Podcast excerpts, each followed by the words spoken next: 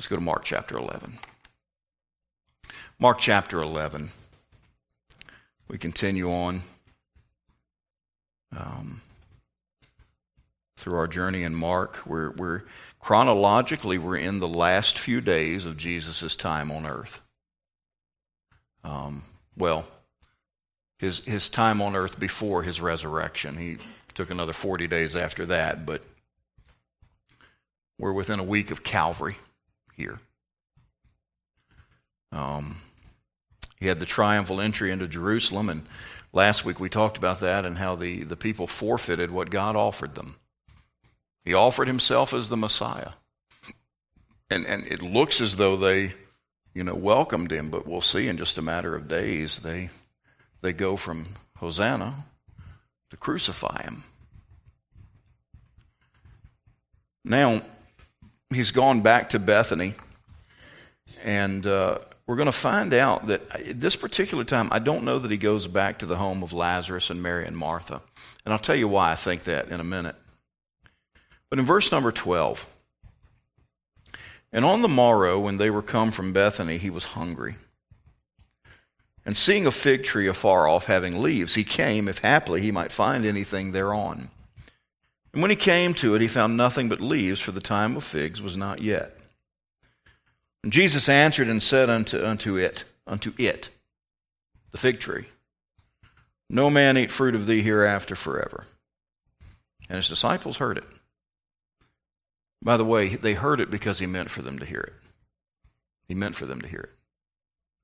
And they come to Jerusalem. And Jesus went into the temple and began to cast out them that sold and bought in the temple, and overthrew the table of the money changers and the seats of them that sold doves. This is the second time he did this. And would not suffer or allow that any man should carry any vessel through the temple. And he taught, saying unto them, It's not written, my house, I'm sorry, is it not written, My house shall be called of all nations the house of prayer, but ye have made it a den of thieves. And the scribes and chief priests heard it and sought how they might destroy him, for they feared him, because all the people was astonished at his doctrine. And when even was come, he went out of the city. And in the morning, as they passed by, they saw the fig tree dried up from the roots. And Peter, calling to, calling to remembrance, saith unto him, Master, behold, the fig tree which thou cursest is withered away. And Jesus answering saith unto them, Have faith in God. For verily, truly, I say unto you that whosoever shall say unto this mountain, Be thou removed, and be thou cast into the sea, and shall not doubt in his heart, but shall believe that those things which he saith shall come to pass, he shall have whatsoever he saith. All right. We won't get to this tonight.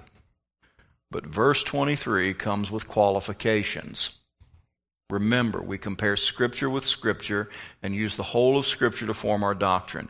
This is not a basis for what we call name it and claim it philosophy and theology. Okay? Otherwise, there'd be a Bentley parked out there or something. Therefore, I say unto you, whatsoever things, what things soever you desire, when you pray, believe that you receive them, and ye shall have them. And when you stand praying, forgive, if ye have aught against any, that your Father also, which is in heaven, may forgive you your trespasses. But if you do not forgive, neither will your Father, which is in heaven, forgive your trespasses. In these verses, we, we find three lessons. Three lessons. Okay. First, we see the lesson of missing fruit 12 through 14, 20 through 21. And that's where we're going to be tonight. We're going to talk about missing fruit. But then we're also going to see a mystical fraud. When he goes into the temple, what, what is he really punishing? He's punishing the fact that this temple represents a religion, this mystical uh, offering to the people that is in reality just one big fraud. Now, I'm not saying Judaism was a fraud. I'm saying the way they are going about it at this point is fraudulent, completely fraudulent. And he's going to expose that. And by the way, there's, there's, a, there's a connection between the temple and the fig tree. We'll get into that next week, Lord willing, but there's a connection there. Okay. All right. But then he finishes off by talking about mountain moving faith. Okay, so there's three lessons going on in what we just read. And with the Lord's help, they're all connected, by the way, but with the Lord's help tonight, we're going to spend some time talking about missing fruit. missing fruit. Father, would you help me as I teach this, Lord? I, I feel um, a little more inadequate tonight than I normally do. Um, I've studied the passage, I've talked to you about it. I've done all the things I think I'm supposed to do, but I'm just keenly aware of how badly I need you to just take over this thing and speak to our hearts. And just help us, I pray. May Jesus be lifted up. For it's in his name we pray. Amen. All right, so we're going to focus on, on verses 12 through 14 and then verses 20 and, and 21. So let's begin, first of all, as we talk about missing fruit, let's, let's start with the problem. There's a problem there. Chapter 12. I'm sorry, verse 12, chapter 11. And on the morrow, when they were come from Bethany, he was hungry. And seeing a fig tree afar off having leaves, he came, if haply he might find anything thereon. And when he came to it, he found nothing but leaves, for the time of the figs was not yet. Now, I don't think that Jesus had stayed. He, he was in Bethany. He had come from Bethany, but I don't think he stayed in Lazarus and Mary and Martha's house the night before, and I'll tell you why. I don't see anything in Scripture, when we're talking about Mary and Martha, and Martha in particular, I don't see anything in Scripture that, Scripture that would believe me to believe she'd let him leave hungry. Every time you see Martha, she's cooking. There's food everywhere. Now, it could be that he just had gotten hungry the next morning, but I don't. I think it's real easy to, to, to, to come to the conclusion that Jesus has probably spent the night in prayer. Because the closer he gets to Calvary, the more he's, he's in tune with the, he's always 100% in tune with the Father. But you know what I mean, the more time he's spending with him in prayer. It's kind of like if you've ever been through some major life event that you know is coming. Maybe it's a surgery, maybe it's, you know, somebody's impending death, or, or maybe it's your kid going to college or something. As you get closer to that, do you, do you not tend to spend more time with the Lord and more time with the Lord and more time with the Lord? And, and I think that that's, that's probably what's going on here. I don't think that Mary or Martha would have ever let him get hungry. He's probably in solitude somewhere praying. And I don't think it's wrong to read between the lines and try to form those little harmless conclusions about things. It's okay to use your imagination where the Bible is silent, just so it doesn't become your doctrine. But he finds he's hungry as he's returning to Jerusalem, and that's important to remember. Jesus is 100% man. Now, he's also 100% God. We call that the hypostatic union. And by the way, our 9th through 12th graders know that term well because I am drilling it into them in Bible class in the school. The hypostatic union. I said, if nothing else, you can impress your friends that you know what the hypostatic union is. God's a Jesus 100% man, 100% God. You say that math doesn't work out. That's because God transcends math. God's not bound by math. God can be 100% of two different things, and He is. Jesus is 100% man, 100% God. And sometimes, and rightfully so, we, we look to His deity, but don't forget His humanity. He got hungry. By the way, He never once used His deity to give something to himself. Did he have the power? Did he have the ability to produce food that he could eat? Sure, he did, but he never did. Now, figs were everywhere. Fig trees were everywhere in Israel. It's not like, you know, these were fig trees that were owned by some landowner. Uh, fig trees were like kudzu. you know, is that a thing up here, kudzu? Yeah, I know down in Alabama where I was, it was the, it was the state plant. Kudzu, man, it was everywhere. But he's hungry. Hebrews 4:15 For we have not uh, an high priest which cannot be touched with the feeling of our infirmities but was in all points tempted like as we are yet without sin. He has felt everything that we've felt without being sinful. He knows what it is to be tired. He knows what it is to be sad. He knows what it is he knows what it is to be confused and I'm going to get into that in a minute. He knows what it is to be unsure. He, he knows what it is to be heartbroken. He knows what it is to be hungry. Okay at this point in verse 13, we see a really stark example of Jesus limiting one of his, one of his uh, attributes. Did Jesus ever stop being God when he was on earth? No, never. But as a man, did he sometimes limit his attributes? And the answer is yes. Jesus, who is omnipotent, submitted that omnipotence to the will of the Father. Jesus never, ever exerted his power without the Father's blessing. Okay, so he limited his omnipotence. Is he omniscient? Sure. I'm sorry, is he om- om- omnipresent? Yes. God can be everywhere at once. Did Jesus ever utilize omnipresence on the earth? The answer is no. He was only in one place at one time. All right? So if we see that he limited his omnipotence and omniscience, then, I'm sorry, his omnipresence, then his omniscience, it's reasonable to conclude that there were times that he limited that too. There were times when Jesus didn't know. And that does no hurt to his, his deity. Because how can he be tested in all points like as we if he's never experienced what it is to not know? Now, only an all powerful God can will himself to not know, but he did. By the way, I'm also glad to report that our omnipotent God can will himself to forget. Their sins and their iniquities will I remember no more. If you've put them under, under the blood, friend, quit bringing them up.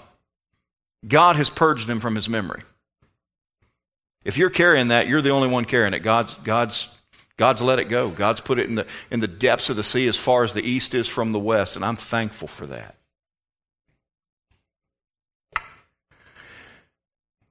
Verse 13, look what it says. And seeing a fig tree afar off having leaves, he came if haply. That means that he did not draw upon his omniscience to know whether or not there'd be figs on that tree. He had to go and see for himself. He had to learn that information. So he limits his omniscience. Okay? When he gets there, he finds a tree that is full of leaves, but no figs. So if you're hungry and you find a barren fig tree, that's a problem. They didn't have convenience stores like we have now, and even if they did, I doubt he had any money. So he's got an empty fig tree. Now, it's interesting to me that, that some of the commentators, even some of the ones that I use, question whether or not this portion of Scripture should be here because it seems so totally out of character with Jesus. It's not. That's, that's a misunderstanding of this passage. But it just seems like he's being petulant. He got up there and there was no fig, so he cursed the tree. That poor little tree didn't do anything to him. First of all, a tree is an inanimate object. There's no such thing as a poor little tree. A tree is a tree. Okay? And I'm getting ahead of myself a little bit. Should he have expected figs to be on that tree given the season? Let's read the verse. Verse 13 Seeing a fig tree afar off having leaves, he came, if haply he might find anything thereon. And when he came to it, he found nothing but leaves, for the time of figs was not yet. So you would think the answer to that question, should he have expected figs given the season, would be no. But it actually is yes. And here's why. When you start researching fig trees in Israel, you found out a few things about them. First of all, they bring forth their leaves in March and April. The first figs would appear in June, then there'd be a second appearance in August, and even a third appearance some years in October. So at any point in the year, there should be something on that tree. Something. Now, when it says the time of the figs was not, that just means they weren't ripe. It doesn't mean there weren't any figs, or shouldn't have been any figs. Here's what's interesting about these fig trees there's going to be unripe figs, which, by the way, are still edible. Not as good, but they're still edible, still provide nourishment. There should be some unripe figs on there. But I'll tell you what else should have been there figs that were still present from the last season. These fig trees in Israel have a way of holding their figs all year long. There's no frost, especially around Jerusalem. There's no frost to, to kill them. So there should have been some, some fig, whether it was an old fig from last season or an unripe fig about to come in for this season, there should have been something on this tree. I want you to remember this. Keep this in your mind for later in the message. There should have at least still been figs present from last season. Can you kind of file that away in your mental Rolodex for later? There should have at least still been some figs from last season. Okay, keep that in mind.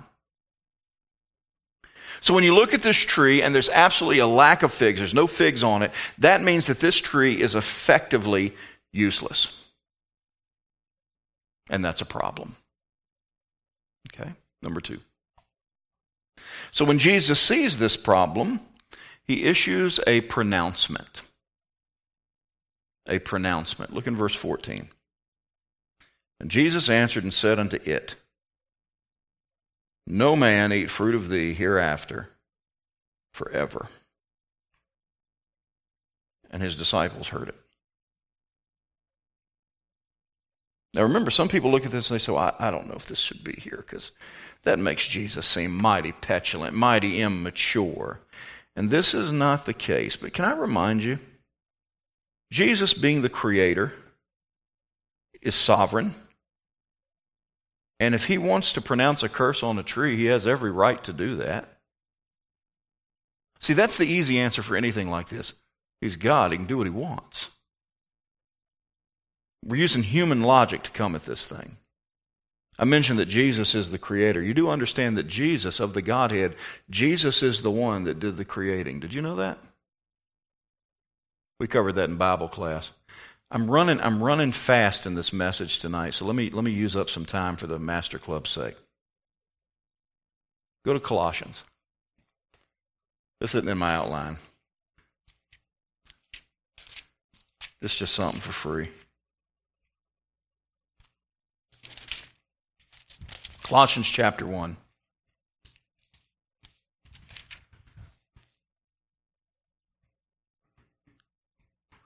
Verse number 15, it's contextually it's speaking of Jesus, of Christ. Verse 15, who's the image of the invisible God, the firstborn of every creature. Colossians 1:16. For by him, who's him? Jesus. For by him were all things what? Created. All right? Now we know one verse does not a doctrine make, so let me give you another one. Go over to Hebrews. Hebrews chapter 1. Hebrews chapter 1.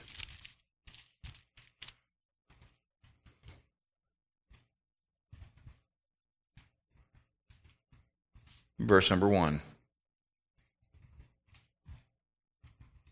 God. Hebrews 1, verse 1. God, who at sundry times and in divers manners spake in time past unto the fathers by the prophets, hath in these last days spoken unto us by his who? Son whom he hath appointed heir of all things, by whom also he made the worlds.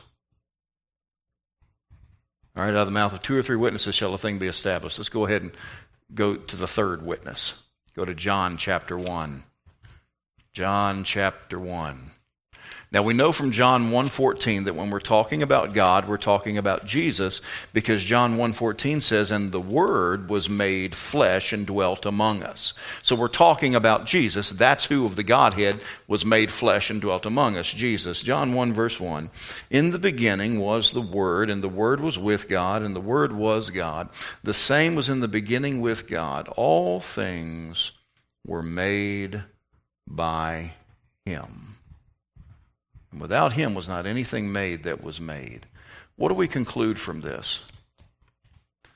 If you're one of the disciples and you're sitting around a campfire there and wherever you happen to be camping that night, or you're sitting around the table at Mary and Martha's place and you're listening to Jesus speak, you are hearing this very same voice that 4,000 years prior spoke into nothing and said, Let there be light.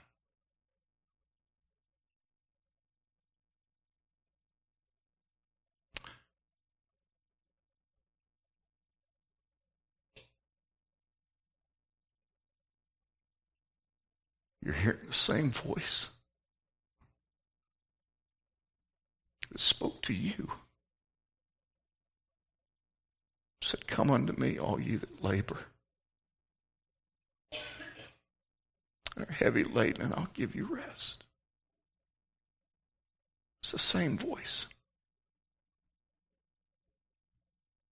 Sometimes we act like we've got a different version of God, but we don't. My God created this world. My Jesus created everything you see. And I have the privilege of talking to him anytime I want to.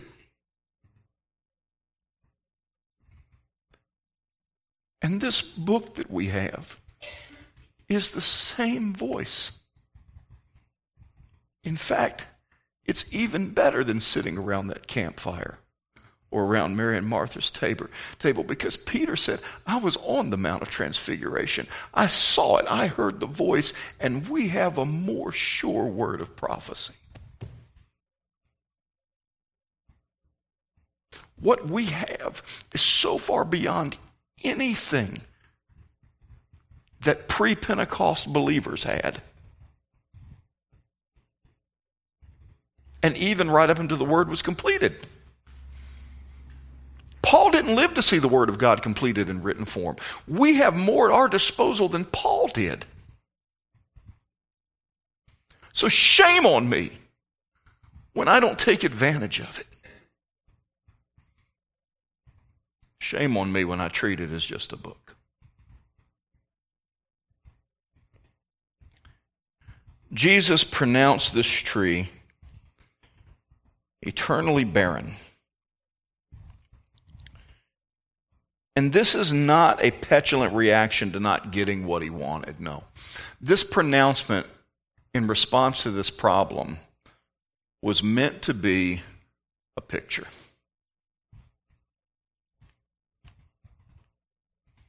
A picture. Verse number 20. And in the morning, as they passed by, they saw the fig tree dried up from the roots. And Peter, calling to remembrance, saith unto him, Master, behold, the fig tree which thou cursed is withered away. Now remember, every scripture has but one interpretation, one correct interpretation. And that doesn't mean we always agree on said interpretation. We sometimes we have to wait till we get to heaven to find out whether or not we're right. But scripture has all kinds of potential applications. So we're going to look at what I believe is the correct interpretation here, but there's also an application to be made because this is a picture. I believe that the fig tree is a picture or a type of the nation of Israel. You see this actually throughout the Old Testament. Jeremiah 8:13, Nahum 3:12, but let me draw your attention to Hosea 9 verse 10. God says, "I found Israel like grapes in the wilderness, I saw your fathers as the first stripe in the fig tree at her first time. Does God make a distinct connection between figs and Israel? He does. And I believe that this is a picture of Israel. And so he sees this fig tree, lush with, with, with leaves green and virile, but devoid of any figs at any stage of development.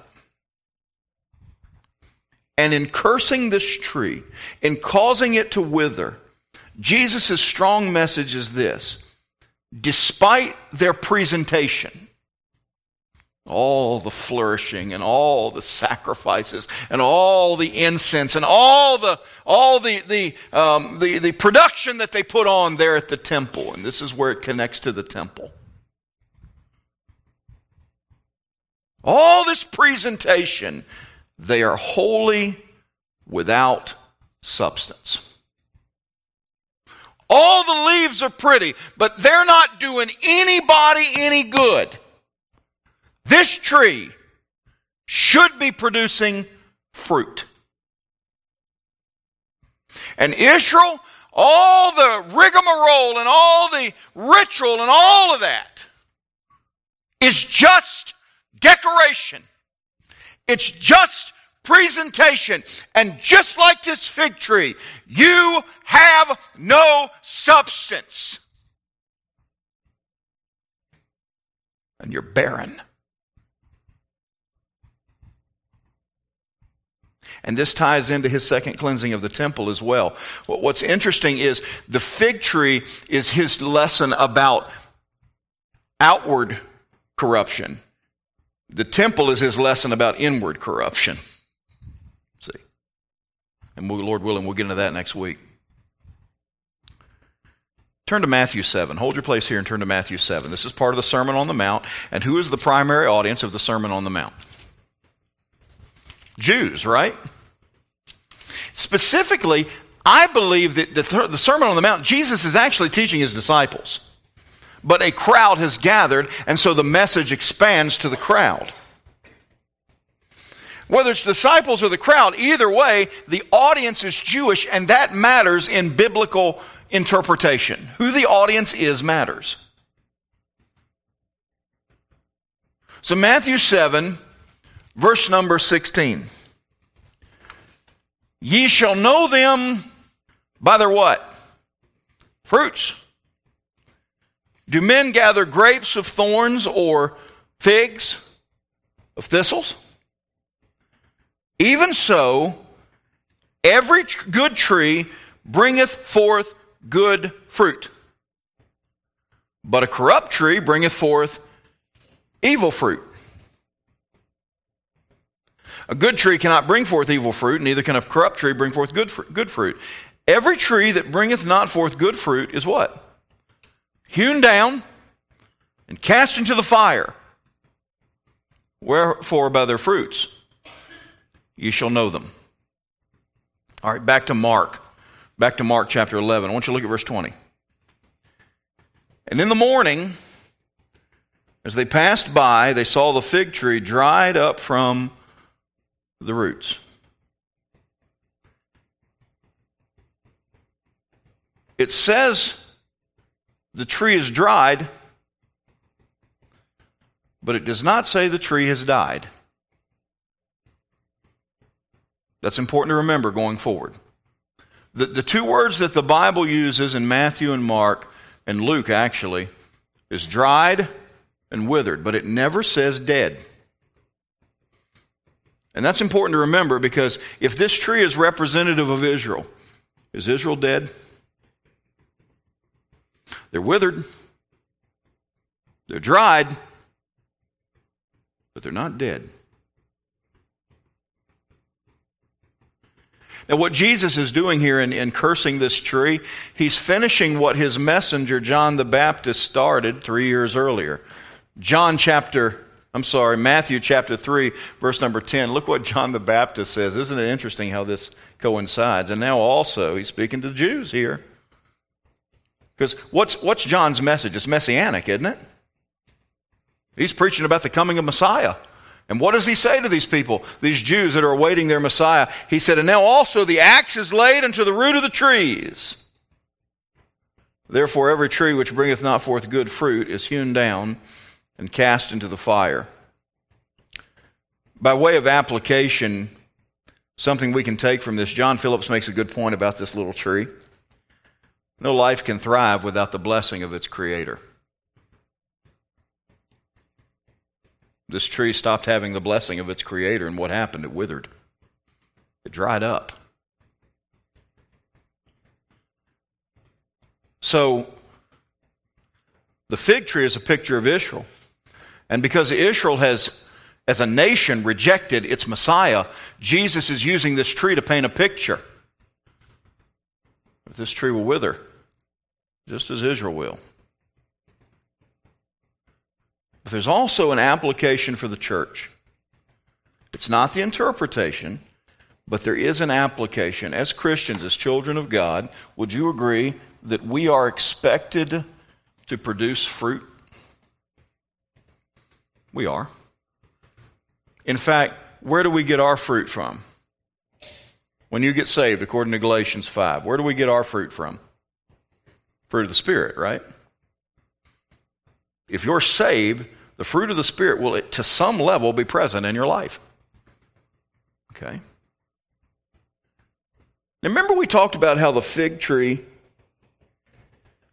was supposed to have figs. If nothing else, it should have figs from previous seasons. That there should still be some fruit there from previous seasons.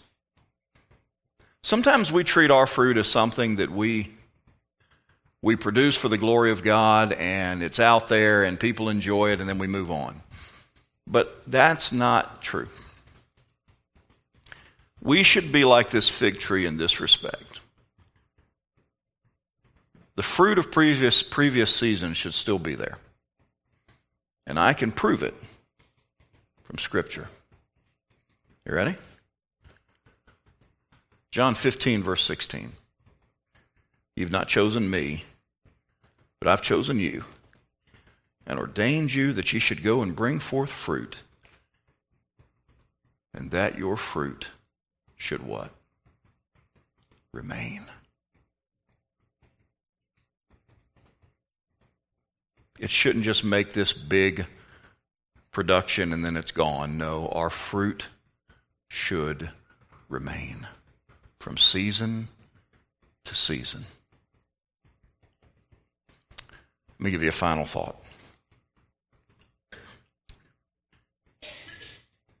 If this, if this fig tree is a picture of Israel, and I believe it is, Israel has been cut to the root. It's dried, it's withered, but it's not dead. Currently, the nation of Israel is concealed. And those of the nation of Israel that have been completed, they've accepted Jesus as their Messiah, they have been wrapped up in the church. Okay? But there's an event that's going to take place in which the church, including those completed Jews, are going to be snatched out of here. And it is at that moment that God publicly returns his gaze to the nation of Israel.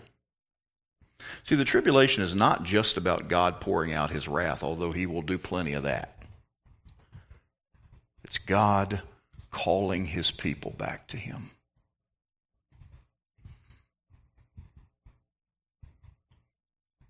Aren't you glad God doesn't give up on us? We'll be in heaven enjoying all that heaven offers. But in those seven awful years, the story of Noah will be retold. Judgment will reign all around God's people. But God will supernaturally ferry them through all of it.